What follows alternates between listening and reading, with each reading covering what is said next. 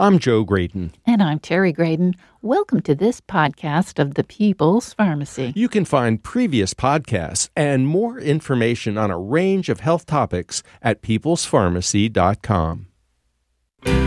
Do you have a favorite flavor? Humans have been seeking out delicious foods for millennia. Did that affect human evolution? This is the People's Pharmacy with Terry and Joe Graedon.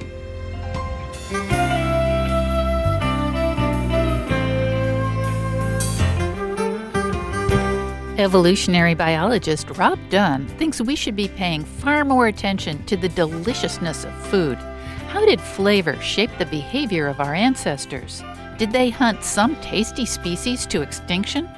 I'm particularly fond of chapulines, especially if they come from Oaxaca, Mexico. They're grasshoppers. For many Oaxacanians, they are a delicacy. Our guest will tell us about the culinary culture of chimpanzees and how dinner makes us human. Coming up on the People's Pharmacy, how deliciousness shapes our behavior.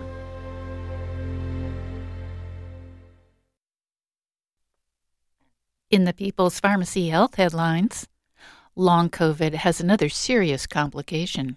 A study utilizing data from the Department of Veterans Affairs analyzed records of 181,000 patients who were treated for the infection between March 2020 and September 2021. Those who had lingering symptoms a month after recovery were 46% more likely to get a diagnosis of type 2 diabetes later. The absolute risk was two more patients out of a 100. That may not seem too scary, but when you calculate the millions who have developed long COVID, it adds up to a large number of people who may need regular testing and treatment. Even people with mild to moderate COVID cases were at increased risk. The results of a large dietary supplement trial called Cosmos are finally in, and they're encouraging. This randomized, double blind, placebo controlled trial had more than 21,000 volunteers taking cocoa extract or placebo and multivitamins or placebo. During the trial of 3.6 years, half the participants took cocoa flavanol capsules, while the other half took look-alike placebo pills. The main outcome was a conglomerate of angina, a heart attack, stroke, revascularization, artery surgery, or death from one of these problems. Not quite 4% of the people taking cocoa extract had such an event, compared to about 4.25% of those taking placebo. The difference was not statistically significant. The results from a secondary outcome were more impressive. Volunteers taking cocoa extract were 27% less likely to die from cardiovascular complications during the study. When the investigators factored in who actually took the pills into their analysis, the risk of death dropped by 39%. The Cosmos trial also evaluated whether multivitamins reduce the risk of cancer. In all but one type of cancer, there was no difference. However, people taking vitamins were 38% less likely to develop lung cancer during the study. Folate is a B vitamin found in leafy green vegetables such as spinach, romaine lettuce, kale, and arugula. It's also found in asparagus, beets, broccoli, Brussels sprouts, and beans. A new study in the journal Evidence Based Mental Health tracked more than 27,000 older people for more than 10 years. The investigators measured blood folate levels and noted diagnoses of dementia. A folate deficiency was associated with a 68% higher risk for dementia and triple the risk of death from any cause. The authors recommend that doctors measure folate levels in older individuals and take steps to correct any deficiencies. Many studies suggest that following a plant based diet could have significant health benefits. However, data from 26,000 people in the Canadian Community Health Survey fail to reveal protection from cardiovascular disease. Each person filled out a questionnaire about what they had eaten the previous day. These data were analyzed for their adherence to a plant based dietary index, the Dietary Guidelines for American Adherence Index, and the EAT Lancet Reference Diet Score. These are all measures of dietary quality. Although two of these indices were meaningful measures of plant based eating among Canadians, the investigators found no link between plant based eating and a reduction in cardiovascular disease. Some of the most popular blood pressure drugs in the world are called ARBs, angiotensin receptor blockers. They're also prescribed for patients with heart failure. Some common products include losartan, valsartan, and irbesartan. A number of formulations have been recalled over the last few years because of contamination with possible carcinogens called nitrosamines. A new study analyzed data from 15 randomized controlled trials, including nearly 140,000 patients. The researcher reports that an excess risk of cancer starts to appear after approximately three years of exposure to a high dose ARB and increases with time. For lung cancer, the risk was statistically significant after two and a half years. Whether this elevated risk of cancer is due to contamination or some inherent property of ARBs has not been determined. And that's the health news from the People's Pharmacy this week.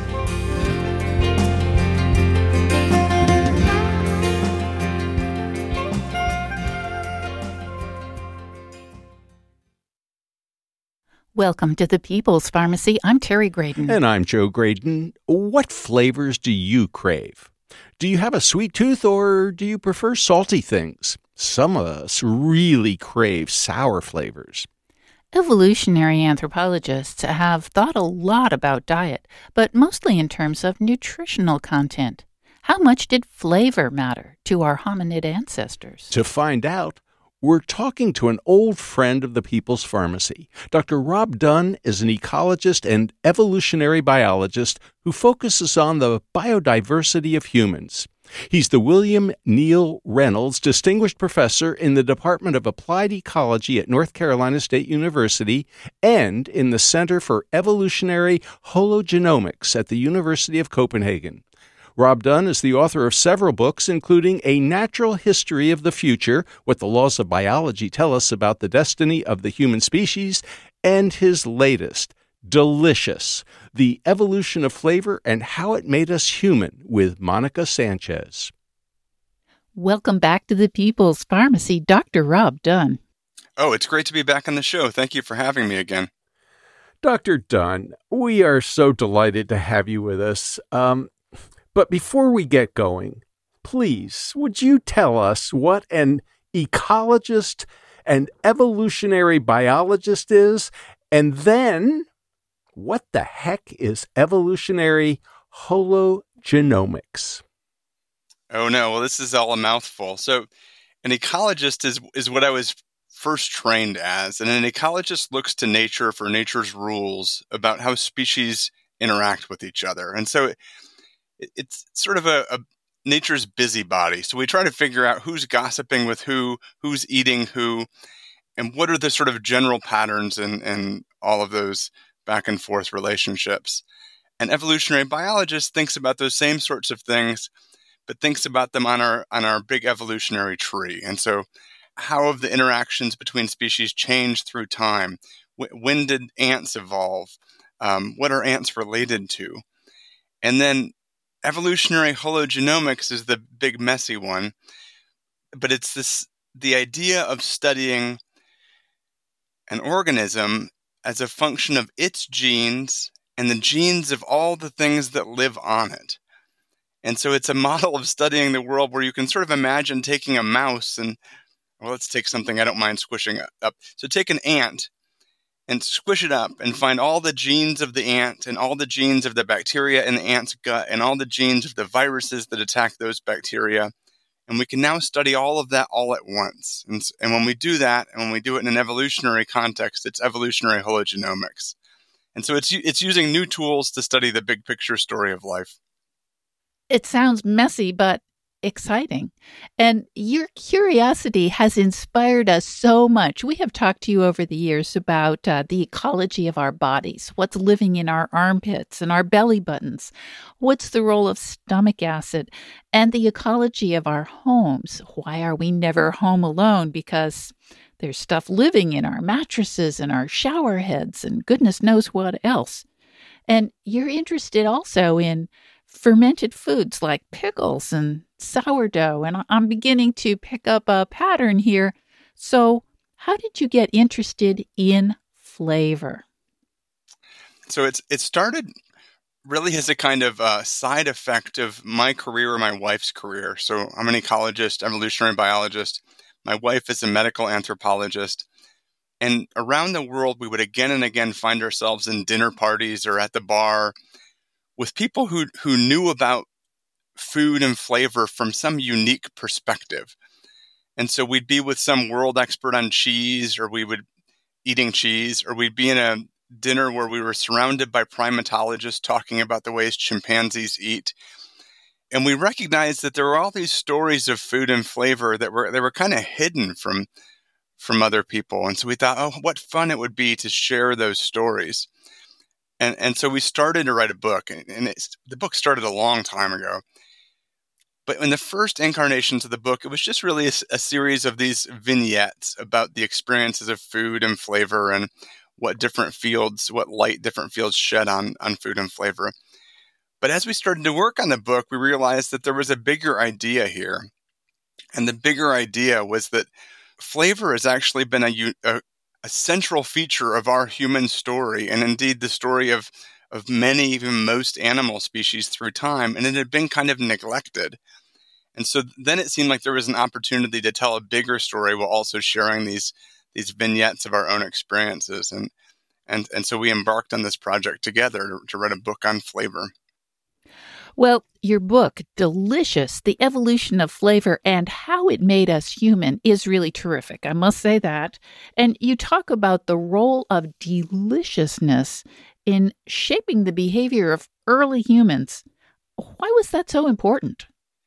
Well, so um, one of the key moments in early human evolution is this is uh, about 1.9 million years ago when we know human brains uh, become much much larger, and there's ferocious debate about just what happened to allow human brains to become much much larger. And if you go to out for drinks with a bunch of paleoanthropologists, this is something they'll fight over for hours and hours. But as we talk to people about that key moment one of the things we recognized is that all of their different arguments about what might have happened in the moment, that moment, all related in some way or another to flavor. And so, even though they disagreed about exactly what happened, they agreed that flavor was central to that moment. And so, for example, one of the potential things that happened at that time is that our ancestors might have figured out how to access much, much more honey. And the way in which people would typically describe that story would be they'd say, well, our ancestors figured out how to get more honey, so they obtained more calories. Once they had more calories, they could evolve bigger brains because brains need lots of calories. But what we did was to recognize that in the moment uh, that our ancestors were choosing to eat honey, they weren't doing it because one day their brains would be bigger. They weren't doing it because they would get more calories. They were doing it because the honey was delicious. And the same thing with cooking food, the same thing with beginning to eat uh, mussels, the same thing with fermentation. When those thing, when those food transitions happened, whatever the ultimate consequences of those transitions, the reasons our ancestors ate those new foods in the first place is because they tasted good, they were pleasurable. And so we try to, to squeeze that pleasure back into our human story. Well, it's it's not just humans. I mean, you you you talk about cats, you talk about hummingbirds, panda bears. Why is it important for all of these other animals and species? Well, so think about your think about a panda bear out in the wild having to choose its food. It needs a way to choose what to eat, and its body can only accommodate some kinds of food. And so its system of taste and more generally its system of flavor is what tells it what to eat. It rewards it with pleasure for finding the things that its body needs. And so flavor is really this ancient system for finding what we need in, in nature and eating more of it and avoiding those things that are dangerous. And all the animals around us are using this system to make sense of the world. And to me, that's a really marvelous sentiment that if you watch the birds around you, you know, that their decisions are being guided uh, to a great extent by pleasure, by by what hits their taste receptors, and we've kind of overlooked that. Well, the title of your book is delicious, and and I kind of wonder how you define delicious. When we lived in a little village in the state of Oaxaca, Mexico, the the little boys would bring us chapulines. Now, chapulines are grasshoppers, and they were cooked in the copa, coma. What do you call in the comal? But actually, they didn't bring them to us because we would not have known what to do with them. But their mothers at a certain time of year when the grasshoppers were plentiful would send the, the little boys out and their mothers would parboil them and then toast them on the comal with garlic and salt. And they were very tasty. And we've subsequently learned that uh, there's a saying in the state of Oaxaca, in the city where we lived, if you eat chapulines, you will always come back to Oaxaca. And that's true. We're, we're looking forward to going back to Oaxaca pretty soon. So, how do you define delicious? Because I think most Americans would go, grasshoppers. grasshoppers. Well, I, will say that you made them sound very appetizing, and I'm ready to go to Oaxaca. Come um, with us. Well, I, would love to. Um, so, so one element of deliciousness is really sort of the most ancient and simplest part, which is taste per se. And so that's sweet, it's salty, it's bitter, it's umami. And those aspects of deliciousness are really pretty hardwired. Your, your brain experiences a signal that isn't very modulated by learning. But on top of that, a really fundamental part of flavor and deliciousness is smell. And most mammals do most of their smelling outside of their nose. So they sniff things. And so if you think about a dog's long nose reaching into the leaf litter, sniffing all of those aroma molecules. But the shape of our head means that in addition to, to sniffing things outside of our mouths, that we also actually sniff things once they're in our mouths. It's called retronasal olfaction. And it's a bit of a long explanation, but it's important because if you think about the whole flavor experience, that olfactory piece, that smell piece, is really an enormous part of the overall experience. And in, in contrast to taste, it's almost all learned. Right. And and so what you find to be delicious, uh, and what I find to be delicious, are very much going to be a function of our cultural experiences. And that starts in utero, but it goes on through our lives.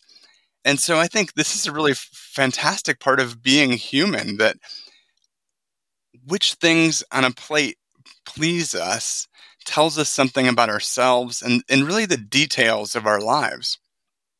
You're listening to Rob Dunn, the William Neal Reynolds Distinguished Professor in the Department of Applied Ecology at North Carolina State University.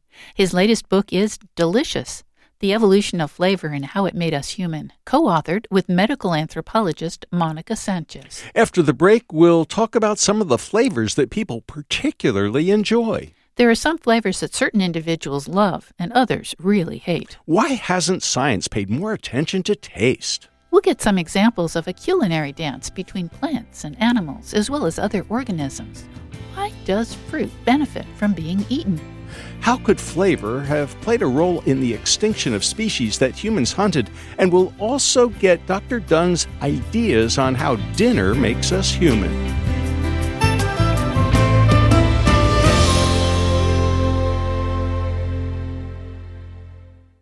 You're listening to The People's Pharmacy with Joe and Terry Graedon. This podcast is made possible in part by CocoaVia maker of the most proven and concentrated flavanol extract in the market today. Cocoa Pro Cocoa Extract. With the proven power of cocoa flavanols, CocoaVia supplements support blood flow from head to toe. This National Physical Fitness and Sports Month, give your heart and brain 100% and support a healthy you with the most proven Flavanol Bioactive. Get 20% off your CocoaVia order from May 8th through May 22nd using the discount code FITNESSPOD at cocoavia.com. These statements have not been evaluated by the Food and Drug Administration. This product is not intended to diagnose, treat, cure, or prevent any disease.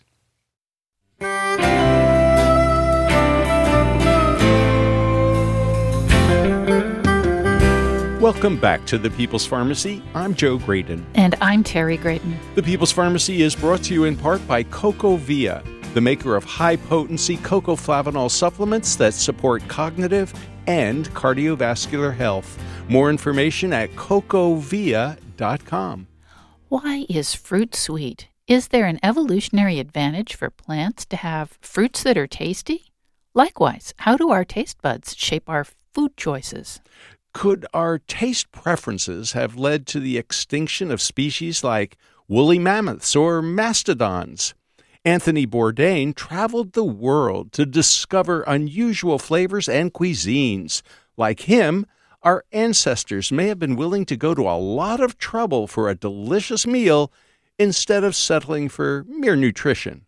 Our guest today is Rob Dunn. He's an ecologist and evolutionary biologist interested in the biodiversity of humans. He's the William Neal Reynolds Distinguished Professor in the Department of Applied Ecology at North Carolina State University. He also teaches in the Center for Evolutionary Hologenomics at the University of Copenhagen. Rob Dunn is the author of several books, including The Wildlife of Our Bodies and Never Home Alone. His latest books are A Natural History of the Future What the Laws of Biology Tell Us About the Destiny of the Human Species, and Delicious The Evolution of Flavor and How It Made Us Human, co authored with medical anthropologist Monica Sanchez. Dr. Dunn, you were just talking about uh, the the different flavors that people like, and I have to be honest with you, I love sour. I mean, if it's sour cherries, mm, scrumptious. Pomegranates, oh, I'm in heaven. He even eats gooseberries, which most people find too sour to be palatable. Oh, I love gooseberries. I And love some gooseberries right My now. absolute favorite currants, red currants. I mean, it's such a unique flavor. I, I just could eat them forever. But there are a lot of people who go, "Blah, that's too sour for me. So help us understand a little bit about flavors and why some people, you know, like one thing and hate something else. So, one of the unique features of the aroma part of flavors is that they're learned, and part of that learning happens in utero. And so, and so if a pregnant mother prefers certain foods, and those foods have uh, strong aromas, that mother's baby at birth, uh, really within minutes of birth, if tested, will prefer those same aromas. And so this is true of garlic, it's it's true of stinky fermented fish, it's true of anise, it's true even of some vegetables. And so this first layer of what some people like and other people uh, dislike is really this very early part of our learning. And it's very hard.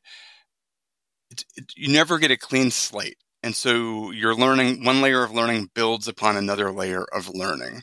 And so at any moment in our life, we have all these experiences stacked up. It's kind of like a card catalog where our brains are learning smells. And then if they're, they have pleasant experiences or if our mother ate them, we rank them as good. If they have bad experiences, we rank them as bad. And then there are little tricks in the system too. And so if you eat something and you throw up um, afterwards, you immediately learn that to that food's aroma as to be a bad aroma. It's called the Garcia effect. And so there's this whole system of learning that leads into what one person likes and what another person doesn't like. But on top of that, there are also genetic differences between people. And and so we know this for aromas, but we also know it for tastes. And so different people have different bitter taste receptors. And, and so one person might taste Brussels sprouts as very bitter, and another person might not taste that bitterness at all, just as a function of which receptors they have.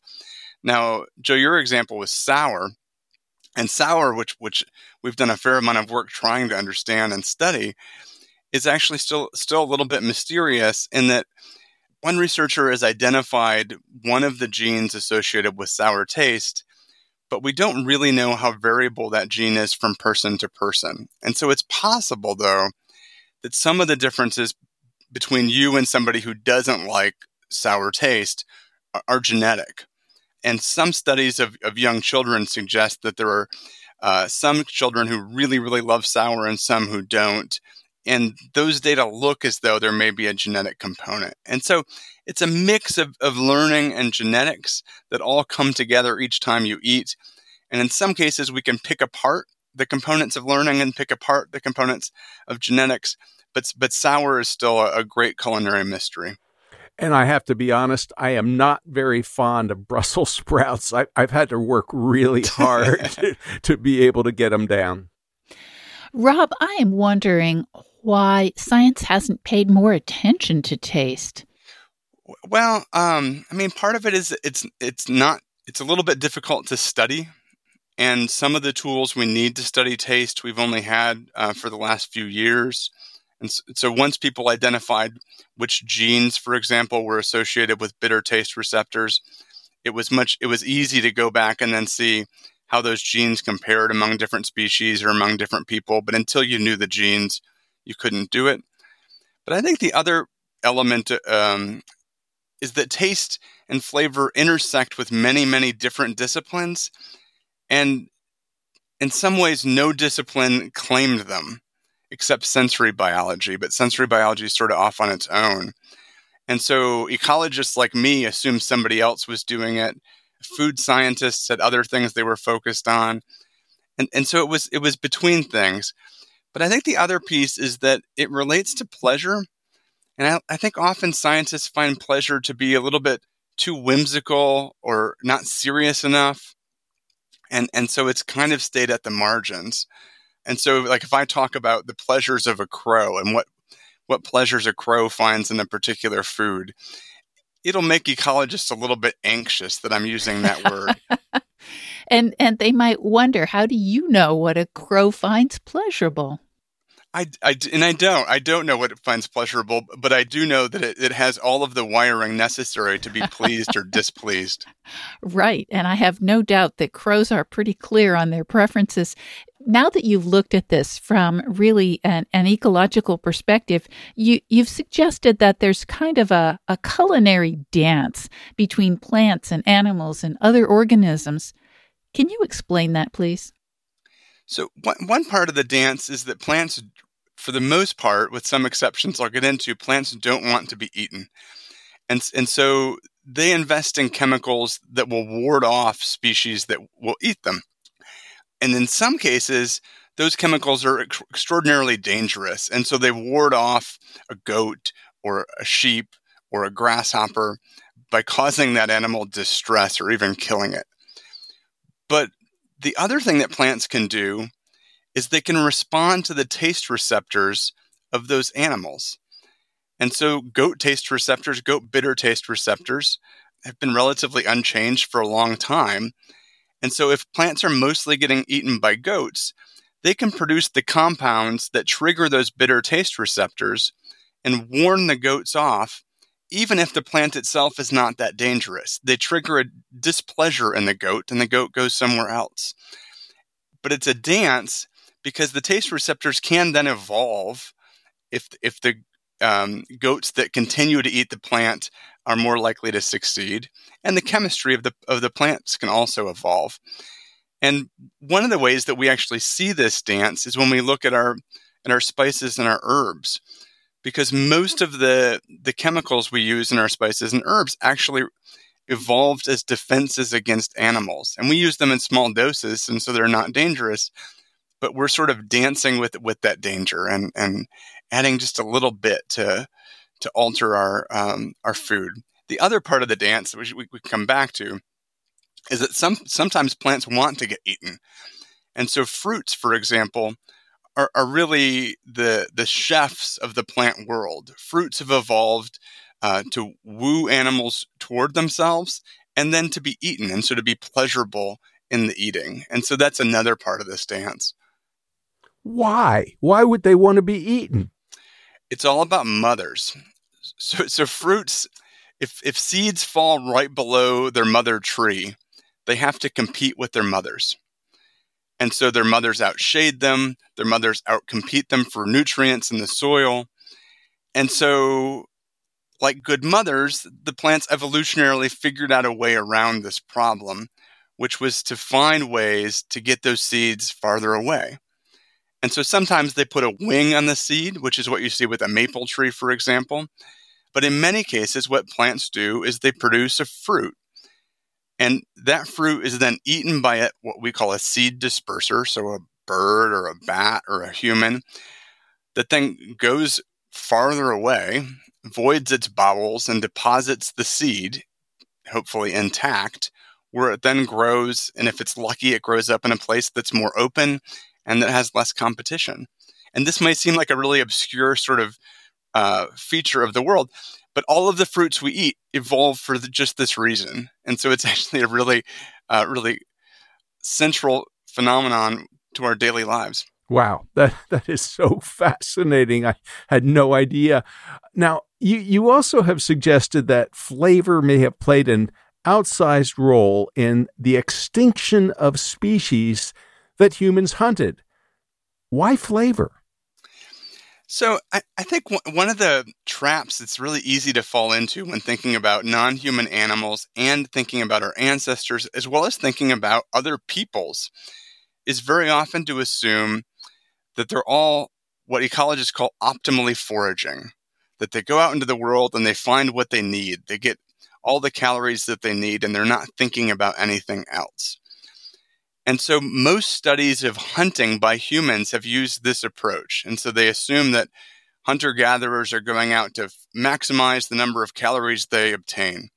And so this is to imagine hunter gatherers as something like uh, culinary robots. But when people actually go and talk to hunter gatherers or even just groups that rely heavily on hunting, what they quickly hear is that no, in fact, that, that those individuals will uh, do more work in order to find prey items that taste better. That there are prey items that don't taste good and that they don't hunt. Howler monkeys, for example, are still common throughout much, much of uh, Central and South America. And one of the reasons they're common is they taste terrible. And and so what we argue in the book is is just that we need to breathe a little bit more humanity back into how we think about humans and hunting and, and recognize that in, in most cases, when humans are hunting, they're likely to, to base some of their decisions on how good something tastes or how bad something tastes. And over time, that's likely to have, have led disfavored things that tasted really good. And we see this in historic time on islands. When humans showed up at re- remote islands, they very quickly ate the things that tasted uh, delicious. And so, dodos, for example, couldn't fly away and, and were apparently quite tasty. But, but there's no reason we shouldn't imagine that also being true 10,000 years ago, 100,000 years ago, or a million years ago.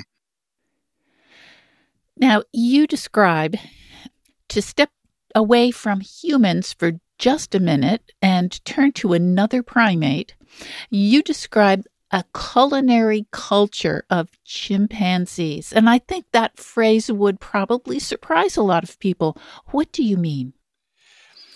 Yes, that's, that's a great question. So, since the work of Jane Goodall, we've known that different chimpanzee populations uh, use different tools to access foods. And so Jane Goodall studied the chimps at Gombe and found that they used one kind of stick that they would manufacture to get one kind of ant, another kind of stick for another kind of ant, yet a third kind of stick to gather termites.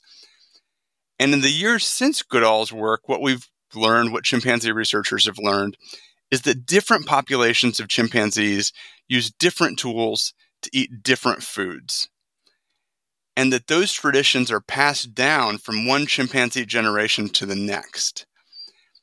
And that those differences don't relate just to which foods are available.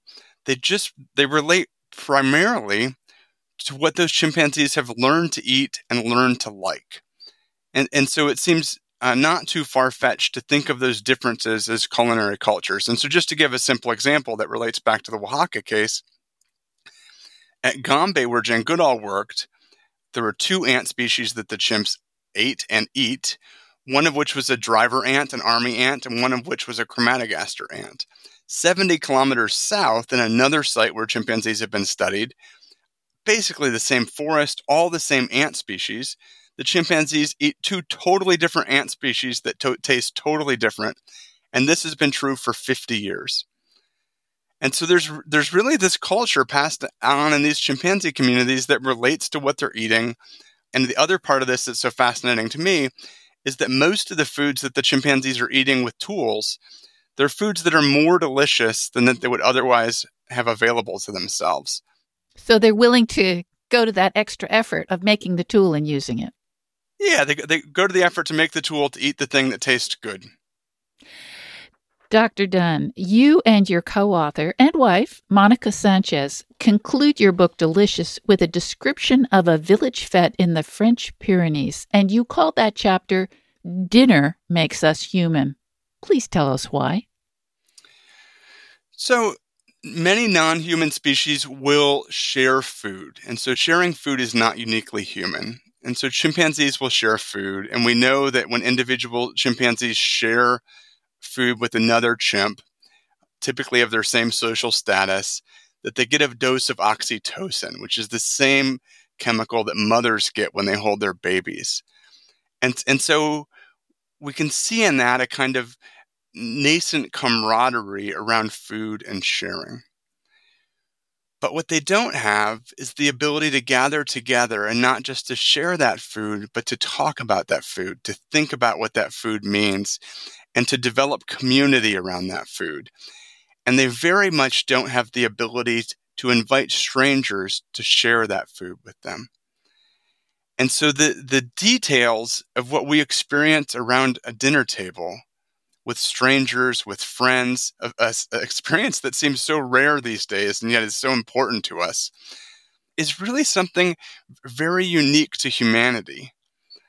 And I think very special to who we are and who we can be. It's it's in many ways the best of us.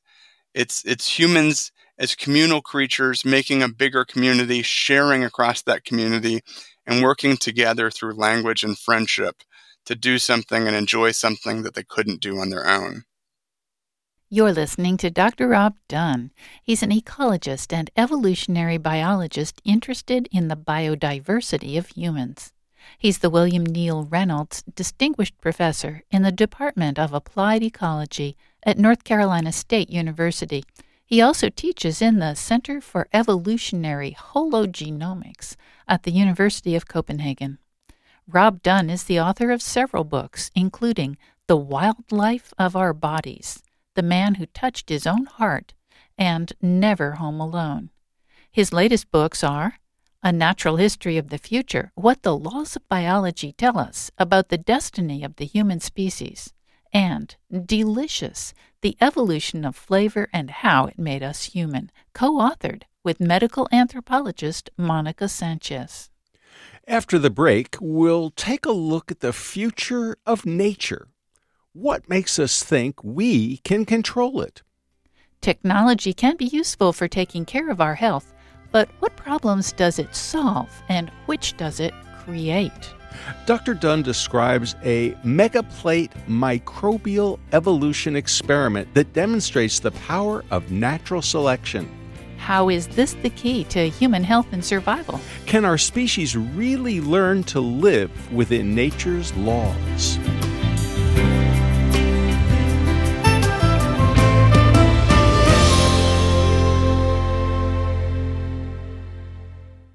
You're listening to The People's Pharmacy with Joe and Terry Graedon.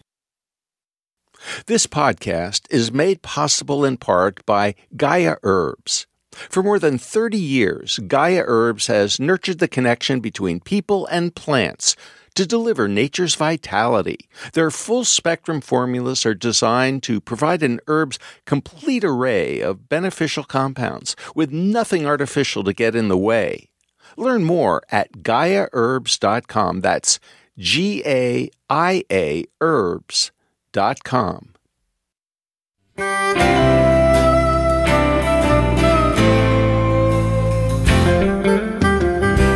Welcome back to the People's Pharmacy. I'm Terry Graedon. And I'm Joe Graedon. The People's Pharmacy is brought to you in part by CocoaVia the maker of high potency cocoa flavanol supplements that support cognitive and cardiovascular health.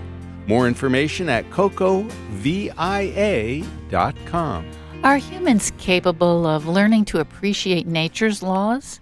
How does natural selection work? And why is it crucial for the survival of our species? We're talking today with Dr. Rob Dunn, an ecologist and evolutionary biologist who focuses on the biodiversity of humans. He's the William Neal Reynolds Distinguished Professor in the Department of Applied Ecology at North Carolina State University.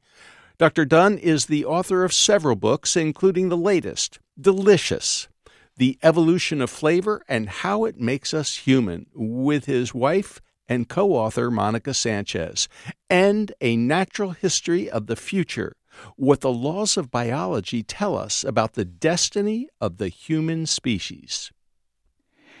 Dr. Dunn, in uh, your book, A Natural History of the Future, you write about the Mississippi River as a metaphor for our idea that we could control nature. What should we learn from that metaphor? We, we have, as humans, have a tendency to hubris and a tendency toward the idea that we're in control of the living world around us. And the truth is, the living world is mostly not yet understood, mostly not yet studied.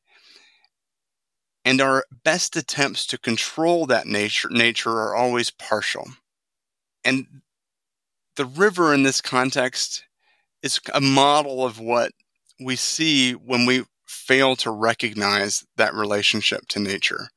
In that, when we tried to tame the Mississippi River, we tried to channel it, we tried to build up levees so that it couldn't move back and forth. Again and again, what we've seen with the Mississippi River is it breaks through those levees and it floods towns. And as climate change worsens, this will become more true. So, my father's family grew up along the Mississippi River in Greenville, Mississippi. And they grew up subject to the Mississippi's power. They, they lived behind the levee, and repeatedly the Mississippi River would pour over the levee into their town, flood them out of their houses, and reassert itself into the story of humanity. And so, the stories I grew up hearing about nature were stories in which humans tried to control nature in really simple ways. And nature periodically reminded humans and humanity of its own power. And now that I've spent two decades studying the living world, I see again and again the same kind of story, the same same ways in which we try to control nature as though we were all powerful and all knowing, and in doing so, suffer the consequences of that hubris. You know, Rob, I think modern medicine has a somewhat similar approach. I mean, I think there are a lot of researchers and probably even a lot of people that think technology can overcome most challenges. Uh, the vaccines for COVID, for example, I mean, I think scientists were congratulating themselves for solving the problem. And everybody was, wow, you did that so fast. It's so amazing. And everybody was congratulating themselves. And then here we are 430 million COVID cases worldwide and 6 million deaths. Now, that's not to say that, that vaccinations weren't important, but it wasn't like the magic bullet that everybody had hoped it was going to be. So, can can technology really solve all of our health problems? So, I, I think the COVID case is a great one, um, in that the, the vaccines have have been an astonishing testament to science and the power of global science. And they've saved so many lives, and, and, and really their speed is just extraordinary, the sp- speed of their development. At the same time, what we needed along with those vaccines was an understanding of the evolutionary processes through which the virus was going to continue to evolve. And so the ways in which the virus continued to evolve are very much like the ways in which the Mississippi River con- continues to push against uh, its banks and, and reassert itself. And the good news is that we've actually become really quite effective at anticipating some of those changes. But doing so requires spending as much time on being ready for those changes and thinking through what the next steps are going to need to look like as it does on the technological wonder that, that the vaccines represent or that the channeling of the Mississippi represents. We, we need to have both pieces. We need to plan for the ways in which nature responds to us, as well as planning for these immediate challenges. And that secondary piece, that secondary kind of planning, it's not nearly as sexy as the vaccines, but it, but it's as we all know now, it's extraordinarily important.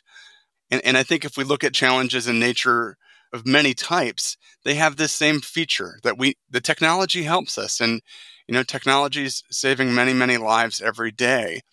But we need to couple the use of technologies with a holistic understanding of the bigger picture. Dr. Dunn, in A Natural History of the Future, you offer an example of microbial evolution, their their ability to evolve, their power to evolve. You describe a megaplate experiment. Would you please tell us about that and why it's so important?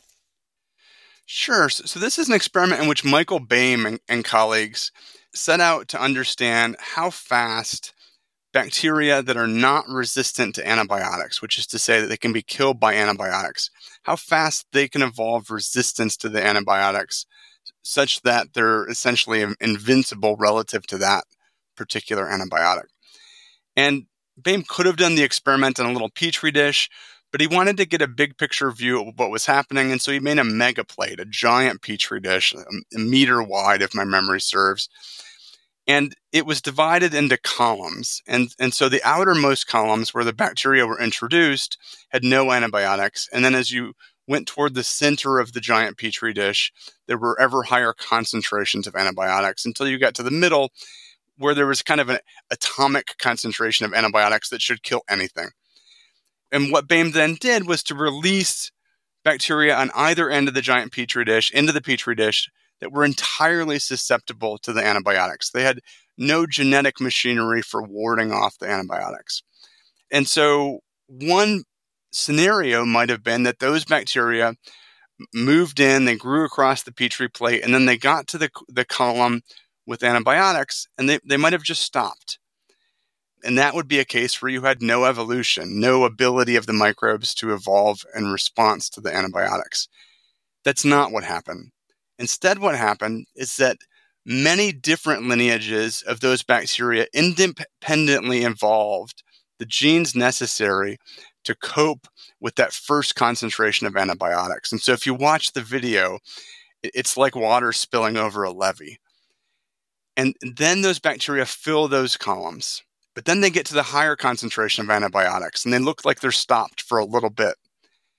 But then some of the bacteria evolve the ability to get into the higher concentration of the antibiotics. And this happens again and again until they get to the middle of the plate to the atomic concentration of antibiotics and they grow through that as well. And on its own, to see this happen once for, for Baym and his colleagues was really sublime. That sublime, the terrible sublime. But what Baym did was to repeat the experiment again and again and again and again, this happened, and it happened after only 12 days. And so, in 12 days, this use of antibiotics in the petri dish uh, triggered the evolution of super resistant bacteria. And this is what happens in our bodies. It's what happens in hospitals. It's what happens all around us when we use antibiotics in those situations in which we don't need them. And the moral of the tale? We need to use antibiotics, but we need to be very judicious in when we use them. We need to use them when we have infections that require them. And in fact, that accounts for a, a minor uh, part of the use of antibiotics globally. And as you well know, many antibiotic uh, prescriptions are for viruses for which they have no utility. Um, a huge proportion of our antibiotics are used to help pigs grow which causes all sorts of downstream problems. And so we need to take these antibiotics, which are an amazing technology that have saved hundreds of millions of lives, and use them very carefully and very wisely so as to prevent our daily lives from becoming that petri dish. Now, Dr. Dunn, you say that understanding the law of natural selection is key to human health and survival You mean humans haven't become exempt from natural selection? Natural selection is operating on us and around us every day. It's what we've seen with the virus that causes COVID 19. The new variants of COVID, the, that virus, have evolved in the context of natural selection on individual human bodies. And the specific case of that virus is really remarkable and terrible and how it's affected us all globally.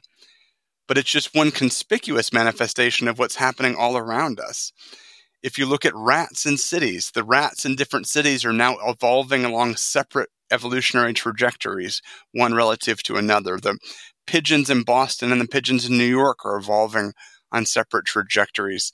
The German cockroaches in houses are evolving resistance to roach baits. And, and so this evolution is, is everywhere around us, and we're still evolving, albeit slowly. But the dominant narrative of, of evolution in our lives is how these other species are evolving in response to what we do. We're, we're, we're a giant walking pesticide producing, antibiotic spreading uh, evolutionary experiment. Dr. Dunn, you write about the law of dependence. Could you briefly explain that and tell us why it's important? Um, that's that's a great question. So the law of dependence simply states that we depend on other species to survive. But what's unique about human dependence is that we depend on thousands and thousands of other species. And this is important because I think often when we imagine the future, we forget about this dependence. And so we imagine that we can draw the rest of the living world um, as being somehow outside of what we're planning for. And we see this when the billionaires try to fling themselves into space and imagine space colonies you know they're not accounting for these de- this dependence nobody's even begun to talk really about if you if you put a colony on, on mars how are those new martian people going to get their necessary gut microbes where are the plants that they might grow inside domes going to get their root microbes? Where are the plant leaf microbes going to come from? The, our connections are, are, are so many and so intimate that to imagine we can go it alone um, is, is really a problem. In summarizing your amazing books, and the one in particular that we're talking about now, A Natural History of the Future, you suggest that if we stop trying to control nature and learn to live within its laws, we might be able to reap the endless gifts of our beautiful planet. Is our species actually capable of doing that? So I, I think when I give talks about this work and I engage the public and, and I get a chance to talk to, to people who know about disciplines different than those that I'm specialized in, what I find is many, many people with optimism about our potential to do great things. And I see it in architects, for example. I see it in landscape architects. I see it in urban planners. And so I think there's a hunger to make better plans for our future. But I think to do that, we're going to need to have much better conversations across uh, disciplines, across kinds of knowledge about what we can and should do. And obviously, the national discourse makes one feel pessimistic about these things. But I think talking to individual humans and thinking about individual decisions we make in our own lives uh, still give me a lot of hope and optimism for what we can do. Well, can you give me some examples of what you and your family are doing, what your students are doing, what you're encouraging people to to do to change the trajectory that we seem to be on? I'll give a simple example that, that I've I was engaged a couple of years ago by a, an architect, landscape architect, uh, Joe Chambers, and Joe really wanted to think about how to build low income housing that took advantage of the benefits of nature and brought those benefits to people. And he was already thinking about how to bring native plants into the landscaping he was doing around buildings and how to establish green rooftops and, and make those sorts of changes. But he found that there were other changes um, that he didn't quite know well enough how to make on his own. And so he needed to talk to other uh, specialists. And so he reached out to think about how we might manage uh, buildings to favor good microbes. And so now I'm working with Joe to figure out how much good soil do you need around a building to benefit children and to help to provide them with good microbes? What density of plants do you need for, for mental health benefits around and in buildings? And h- how do you think about all of these decisions uh, and, and ways that we could make change around the buildings that he's working on? And so it's it's a small change uh, for me because Joe, you know, works on a limited number of buildings. But if we produce a good model of pulling all of these things together, it's something that could be repeated. And so that's something I'm really excited about. Dr. Rob Dunn, these two wonderful books that you've written recently. First of all, the book called Delicious The Evolution of Flavor and How It Made Us Human, and A Natural History of the Future. How how are they connected? Well, they're connected and they both relate to the, the rules of nature. And delicious relates to the rules of nature that we experience when we eat. And, and so a natural history of the future is really about sort of the conscious decisions we can make and, and thinking about the world around us. But delicious is really about the ways in which every bite we take relates in one way or another to the rules of nature. And so you can experience those rules in a less intellectualized way each time you savor a sour beer or a, a currant or a or a fried up cricket. Dr. Rob Dunn, thank you so much for talking with us on the People's Pharmacy today. Oh, it's such a pleasure to be back on the show. I love what you do. You've been listening to Dr. Rob Dunn. He's an ecologist and evolutionary biologist interested in the biodiversity of humans. He's the William Neal Reynolds Distinguished Professor in the Department of Applied Ecology at North Carolina State University. He also teaches in the Center for Evolutionary Hologenomics at the University of Copenhagen. His latest books are A Natural History of the Future What the Laws of Biology Tell Us About the Destiny of the Human Species, and Delicious The Evolution of Flavor and How It Made Us Human co authored with medical anthropologist Monica Sanchez. Lynn Siegel produced today's show. Al Wodarski engineered. Dave Graedon edits our interviews. BJ Liederman composed our theme music. This show is a co production of North Carolina Public Radio, WUNC, with the People's Pharmacy. The People's Pharmacy is brought to you in part by CocoaVia, the maker of high potency cocoa flavanol supplements that support cognitive and cardiovascular health. More information at cocoavia.com. Today's show is number 1295. You can find it online at peoplespharmacy.com. You could subscribe to our podcast through your favorite podcast provider. We post the show on our site on Monday morning. At peoplespharmacy.com, you can sign up for our free online newsletter to get the latest news about COVID 19 and other important health stories. By subscribing to our newsletter, you'll also have regular access to our weekly podcast and find out ahead of time which topics we'll be covering. In Durham, North Carolina, I'm Joe Graedon. And I'm Terry Graedon. Thank you for listening. Please join us again next week.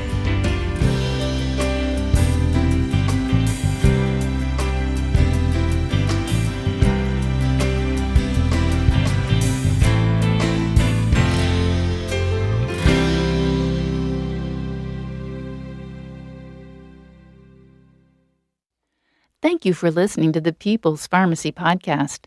It's an honor and a pleasure to bring you our award winning program week in and week out. But producing and distributing this show as a free podcast takes time and costs money. If you like what we do, and you'd like to help us continue to produce high quality, independent healthcare journalism, please consider chipping in.